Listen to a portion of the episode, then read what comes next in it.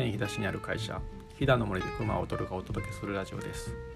いろいろな人と森についてのお話をして隙間時間にちょっと聞いてもらえるように毎週配信しています。今回のゲストは飛騨市教育委員会の学芸員三好清張さんです。地域の歴史や文化振興の立場から見る森と人との関わりについてお話しました。じゃあ今日は飛騨市教育委員会学芸員の三好さんとお話をしたいと思います。よろしくお願いします、はい、よろしくお願いします。三好さんとは今赤坊クラブという取り組みでご一緒させていただいてるんですけど、はい、あのいろんなお話がしたいんですけど、はい、まず三好さんのことと赤坊クラブについてお話を聞かせていただいてもいいですか？はい、大丈夫です。はい。はい。あ。まず僕はあの飛騨市の市役所の教育委員会であの文化財のあの仕事を保護業務を担当しているあの一応学芸員という形で、えっと、担当してます。その中でこう飛騨宮川高校民族館っていう博物館のあの施設も担当してましてであのそこをあのなんとかこう地域にあの根付かせて、えー、それを継承させていきたいっていう思いの中であの仲間を募ったところその赤坊クラブの皆さんに集まっていただけてで、えっと、一緒に館を盛り上げてもらっている。えー、赤坊クラブはあのそういう飛騨宮川高校民族館を舞台に活動している、えー、任意団体になります。はい、ちょうどあの赤坊クラブという活動をしている中で、たまたま最近、はい、あの木材業界で大棍棒店っていう、はい、あのいろんな木で作った棍棒を展示販売してる展示会がちょっと話題になってて、はい、あの石棒ならぬ棍棒でこんなことがありますよってことをお送りしたんですけど、はいはいはい、はい、あの石棒っていうのはそもそも何ですか？あそうです、はい、えっと石棒はあの縄文時代にあの祭祀とか、えー、で、まあ、祈りのために作られたと考えているあの男性器を模した石製品でで、えー、それをあのこう使ってるだけじゃなくて作ってた遺跡があるっていうのがあの飛騨宮川の特徴で,、でえー、とそれを作ってる段階から完成品まであの収蔵を1,000本以上収蔵しているというのが飛騨宮川高校民族館という場所になります。石棒を使ってるっていうのは、はい、あの棍棒はその物を殴ったりするのに使うってい。うのは分かるんですけど、はい、石でできた棒は昔は何に使ってたかっていうのは分かってるんですか、えっと、分かってないっていうかいろんな説があるというあの状況です。えっと、研究者がいろんなご研究をされてるんですけどもあの見つかっている状態があのこう地面に据えられて立ってる状態で、えー、見つかったりとかで、えーと、あとはその粉々になってその粉々になる時にどうも火を受けてる、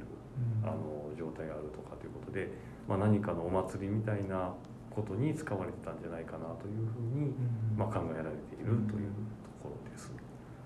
それが1,000本以上っていうのは相当多いあ珍しい珍しいですね、うん、あの石棒があの見つかる縄文遺跡その1本とか2本とか見つかるようなことはあのあるんですけども、まあ、1,000本以上も見つかるようなところは、まあ、ほぼないっていう状態です。とそれがその宮川の高校民族館に飾られてる。飾られてるそうですね、はい、収蔵してる、展示してるという、はい、状況です、はい、まあその石棒をなんてその P これからその地域のその珍しい文化財としてどういうふうに守って活用していこうっていうようなイメージでおられますか？あはい。えっとそうですね。あの、えっとまあ、多くの人があとその、えっとまあ、石棒をはじめとした、うんうん、あのこう文化財のああのこう文化財を感じるという状態を作れればいいなと思ってて、えーとまあ、僕とかが話をするとこの文化財はこういうふうなあの価値があるんですよみたいなことの言い方をしてしまう場合が多いんですけども、あのでもそれはあの本当こう一方通行というかあの、文化財の一側面という話で、あのもっとあの本当にこう見た目が可愛いっていうふうにそれを感じる人もいれば、あのその技術力の高さにあの驚くっていうふうに感じる人もいればっていうことで。あの受け取り方は人それぞれだと思うんですよね。で、えっと、その文化財のいろんな側面があるんだよということをあの多くの人があの知っている状態にしていくというような活用ができればいいのかなと。でそうすれば守られていくことにもなるのかなと、そのようなことをあの今、えー、願って活動しているという状態です。あれそもそも文化財ってどういうものですか？あはい。えっ、ー、とそうですね。あの僕が今言ってる文化財というのはその文化財保護法っていうのに、あのちょっと定義されているものということの言い方なんですけどあの、まあ、人類がですね、はい、あのまあ、人があのこれまでの営みの中で、あの残した痕跡というふうな、あの理解で、えっと、使っています。はい。具体的にこの飛騨の地域でのちょっと特徴的な文化財っていうのを、はい、いくつか例えばどんなものがあるか？っていうの石棒とあ、はい、あそうですね。はい、はい、あのまあ飛騨市内でっていう形になると、うん、あのまあ今一番あの皆さんの目にきっと止まってるのはあのユネスコユネスコの無形文化遺産にも、うん、あのなんていう祭りの一つなんですけども、うん、あの古川祭りという。の、うん、でその古川祭りはあのまず、えっと、飛騨市にある国指定文化財の中でも、あのまあ、一番こう世界に向けて発信しているものの一つという言い方になります。でえっと、他にこう国指定をあの受けてる、えっと、特徴的な文化財としてはあの次に挙げられるのがあの民具でして、でえっと、民具はあの2件が国の指定になってます。でえっと、一つはあの江戸時代からあのこう昭和まであの山の、えーと、木を切り出したりあの製材するのに使ってた山椒用具ですね。でえーと、もう一つはあの本当に雪国の暮らしを、ものをあの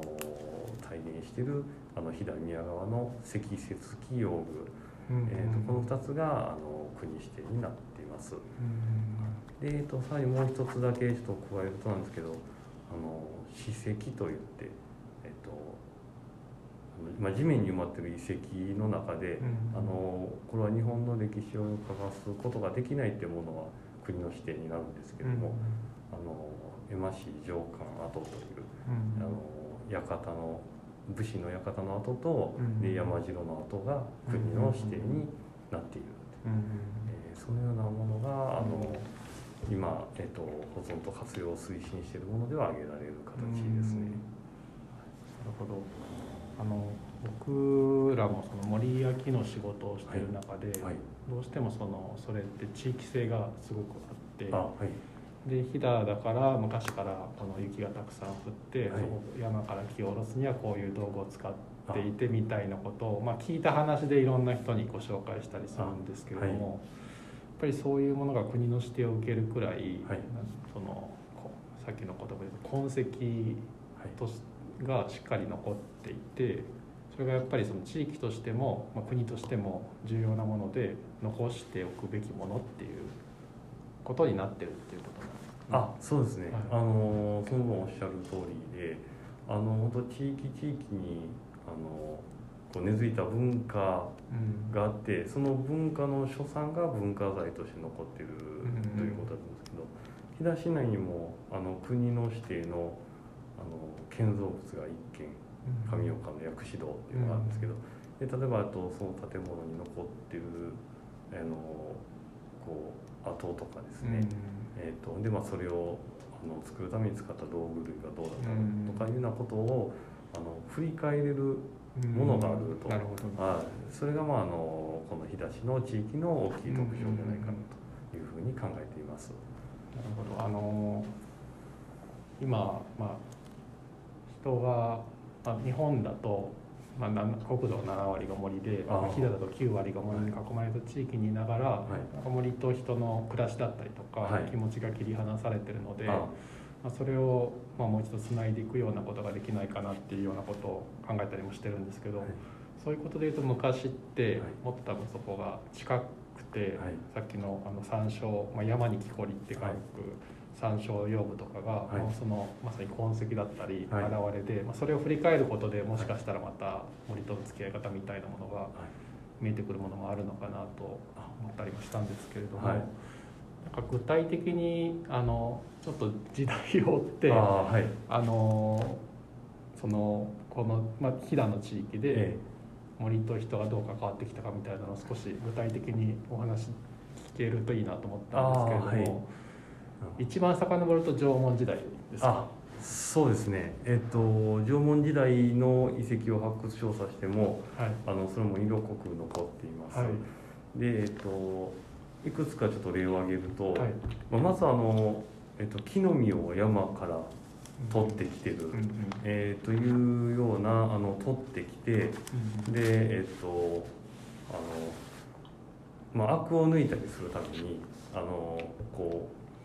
湧水があるあのくぼみを作って木の実を据えてたりうんで、えっと、さ触してたりですね、えーそのような痕跡があの見つかっています。うんで、えっと、そのようなところから見るといくつかあの日田市の遺跡でも分かってるんですけど、うんまずあの鬼ぐるみは絶対食べてたっていうことがうんまず分かってますし、はい。で、えっと、それはあの飛騨宮川の西忍びっていうところで見つかってるんですけどであと古川では黒内っていうところで栗とかうんあと茅の実が見つかってて。うんでそれもやっぱしあの探して探して食べてたんだろうなうんというようなことが分かってます。まずあの食料資源をあの、まあ、山に求めてるというようなことは、あのまず痕跡としてうん残ってるということですね。で、えっとあとあの飛騨宮川のその塩屋っていうところで見つかってるのは、あの栗の木材とはいまあ、土地の木材がえー見つかっています、えーですのであの、まあ、当たり前なんですけどこうあの自分たちのこう住む場所であるとか、えーというようなのをあの材をこうあの自分たちの近くにある山に求めてたとうんいうようなことがあの求め考えられるんだろうなと。いうようなことですね。でそれが一つあるんですけどあのなのでその、えーと例えば栗の木の実を多く取るために管理をしてたとか畑を作ってたとかですね、まあ、あの同じように土地の実を取るために管理をしたっていうような今でいうその栗畑とかっていうようなきっと関わり方ではなくてはい。あの普段から山に入る中で、うん。あの、えー、とあそこには栗の木があるんだよっていうようなことはきっとその集落のみんなは知っててうん。できっとそれをあの取るためにはあの下はきれいにしておくとか、あのえっ、とあと20年ぐらい経ってだんだんあのいい大きさになってきたら、うん。もうそれはきっとあの材に今度するために切っうてん栗材であの家を建ててと。うん。でまたでもあそこに切った代わりに次こっちにはあるんだなとか、うん。えー、とそういうきっと関わりの中でもっと緩やかな管理というか、そういう付き合いをしとったんだろうなというようなことが、うん。あの遺跡の調査からは想定できることかなとえいうふうに思っています。ー今お話しいただいたようなことは具体的にあのどういうところから分かってくるんですか？はい、えっ、となかなかあの日田市だけの遺跡の痕跡じゃないんですけど、はい。あのこう出てくるその材があの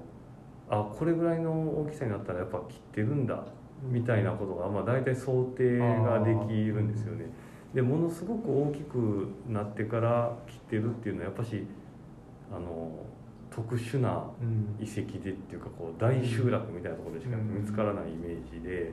で、えっと、きっと普段住むようないわゆる縦穴住居とかは、もっとあの、えっと、小径木というか、で、えっと、そんなもので作ってたんだろうなというようなことがまずあの想定はされたんですよね。はい。でただそれだけだと実は考古学の調査というか遺跡を掘るだけでは想定ができないんですよ。あのいうか分からない部分なんですよね、そうだろうなっていうことは言えても、でそれを実際じゃあ実験してみようというようなことを実験してみて、あの草刈りはあのどれぐらいの頻度でやらないとあの草ぼうぼうになるのかとかですね、でそれをあの当時はきっと木の枝みたいなことで払ってたんでしょうから、あのそれを払うのはどんだけの労力がかかるんだろうみたいな、そしたらあんましやっぱし集落を大きくすることはできへんかったんだろうなとか、できっと必要最低限の道の部分しかあの切らなかったんだろうなとか、で、えっと、木の実を探してるのは分かってもあのじゃああの2日探してたのか1ヶ月探してたのか、アクはどれぐらいで抜けるんだとかいうようなことは遺跡を掘るだけでわからないんで実際同じような水マスを作って、でつけてみて、でえっと1日後とか1週間後に取り上げたらまだ虫がうようよしてるからあこれは食べられへんなと。でえっと今度あの2ヶ月ぐらいつけてるやつを見たらもうでんぷん質が流れててあこれはもう食べられへんなと。だからあのそれはこう実験していって分かったんですけど、6週間がおそらく一番最適だなというようなことがこう分かってきたりとかするんですけど、それはあのきっと想定に基づいて実験考古学という言い方をするんですけど、はい。その実験考古学を繰り返して、えー、と妥当性がある数値を導いてる、えーそのような、えー、と考え方に基づいてます。学芸員さんのお仕事としてそれがあるんですか？実際やってみるっていうのは。そうですね、えっと、この形はあの、えっと、東京都立大学のにおられた山田正久先生という先生と共同研究という形で、こう飛騨宮川でやってみた形です。ね。でその大学が主導でいろんな各地の教育委員会や博物館で、あの実験をされててでおそらく環境によって違うので、まあ、大分県でされる実験と例えば秋田県でされる実験とは本当に一緒になるのかとか、いうようなことを広域比較の中でやってて、で、えー、と導いていってるという形ですね。飛騨における縄文人はこうやってただろうっていうことをはい。実際今実験してみてやるっていうことやるっていうそういうことですね。あのそういう食料についてもそうですし、はい。特に木材利用のことで素朴な疑問なんですけど、はいよくその栗の木なんかは、はの水とか腐れに強くて縄文時代から土台に使われてるんだっていうことを今は言いますけど、はい。縄文時代の人たちは、はい。その郷土試験とか、はい。そういうことができない中で、はい。どうしてその樹この樹種がいいっていうのをあ。あの分かったんでしょうか？あなるほど、はい。い、い質問ですね。はい。はい、そうなんです。それはあのものすごく難しくてですね、あの事実としてうん。遺跡で見つかる木材でそうやって土台で使われるのはやっぱ栗材が多いっていううん。まず事実があるんですよ。うんでなので、えっと、そこからはまあ推定になるんですけどやはり経験則でうん。いろんな材をまあ使う中でうんそれがえの一番適してるっていうふうにうん。あの経験則から詰めてあの導き出したんじゃないかなっていうふうに考えてますね。は大体じゃあどどういうことも多分そうですよね。いろんな経験を重ねていって。その例えば試行錯誤してる様子みたいなものが痕跡出てきたりもするんですか？あそうですね。あのそれが多分いわゆるイレギュラーというかうん。な形でこう見つかるものがあって、はい。それは本当に一つたまたまそうだったのか、うん。それともあの本来的なものの一部がたまたま今見つかったのかうん。っていうようなことはうん。事例が増えないとあそう。です。なかなか言えなくて、うん。でえっとそういうデータをこういつも全国各地と比較しながら、うん。あの僕たちもこう貯めていってるという形です。ああのおっしゃる通りです先ほど言った6週間っていうのは飛騨市の実験だったんですけど、はい。あの木の実の。はい。その6週間っていうのがあの飛騨だけのことなのか、うん。全国的に言えるのかっていうようなことはあの大きな疑問で,、うん。ででも実はあの石川県の能登半島で実験したらやっぱりそれぐらいの数値が出て、うん。で次あの大分県の方でそれはあの栗じゃなくてあの大きめのどんぐりなんですけど、でどんぐりで実験したらやっぱし同じような数値が出てっていう形なので、あのなのでそれはだんだん普遍的っていうふうに言えそうだなとかっていうようなことがうん。今分かってきてるというような、ん。そういう形です。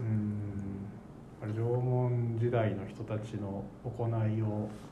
我々が実際やってみるっていうことをやってるわけいやでそうですね。トレースしてるという形です。うん。はい。石棒も作ってましたもんね。石棒も作ってみました。あ そうですね。石棒も作りました。はい。うんそうですね。食料なんかはあのまあどれだけ手間かけても、はいその食べるために必要っていうことで分かりますけど、はい。石棒とかは逆にはいここまで苦労してはい何のために作ったんだろうみたいな、はいあの謎が深まるみたいなところもありますよねあ実際やってみて。そうですね。実際あります。あの実際作るにはそう一日二日でちょっとできるもんじゃないので、まあ例えば一ヶ月とかつかけて一本作ってたんだろうと。なのでそれはあの二つの考え方があると思ってて。はい一つはあのその食べ物を食べたりすることだけを考えてギリギリ生きてた子孫を残すためっていうのとは何か、えーそういう世界だけじゃないその石棒をそう時間かけて作るあの手間もあの生み出すことができるぐらい豊かだったんだよというような考え方と。もう一つはあの本当に、えっと生きるか死ぬか大変な時代だったけども、あのその中でも石棒を時間かけて作るうんあの意味があるものとして見出せたあのあ2つあるとー大きく二つなんですね。はそれなかなか検証ができない。い、そうですね。検証はなかなかできないですが、は個人的にはでも後者かなと思ってて、い。はい。その飛騨だけの遺跡を見てるとなかなか一概には言えないんですけど全国的に、うん、と遺跡の数があの石棒が大量に宮川で見つかった時代には遺跡の数自体が減っていってるんですよ、なのでそういうことはひょっとしたら人類自体がちょっと減っていった時代かもしれない。そういう時に大量にあそこでは石棒を作ってるっていうところにうん。あのそういう部分はちょっと答えを見つけるために大きく検討を加えていく必要があるのかなとは思ってるんですけども、うん。というところまでしかちょっと言えないんですけど、うん。辛い時ほど多く作ってたっていうあそういうことですね。は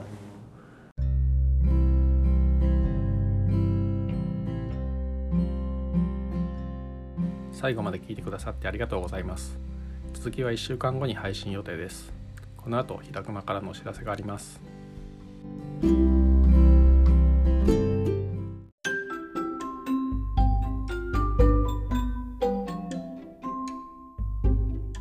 こんにちは、ファブカフェ飛騨の源です。僕から来月開催するイベントのお知らせをします。飛騨市と飛騨熊は3月9日に木の流通にフォーカスした飛騨市広葉樹のまちづくりオンラインセミナーを開催します。このイベントでは地域に合わせる木材流通をテーマに家具メーカーの視点から語り合います。登壇者はそれぞれ日本を代表する家具メーカー仮木家具株式会社加藤博さん飛騨産業株式会社岡田明子さんと飛騨市から広葉樹のまちづくりを推進する林業振興課の武田真二さん。広葉樹活用コンシェルジュの及川元樹さん。スペシャルゲストに臨在ライターの赤堀楠夫さんをお迎えいたします。飛騨地域の皆さん森林業家具製造まちづくりに携わっている方はもちろん家具の好きな方から異業種の方で環境に配慮した取り組みに興味のある方森や木のことをもっと知りたいクリエイターの方など気軽にご参加ください。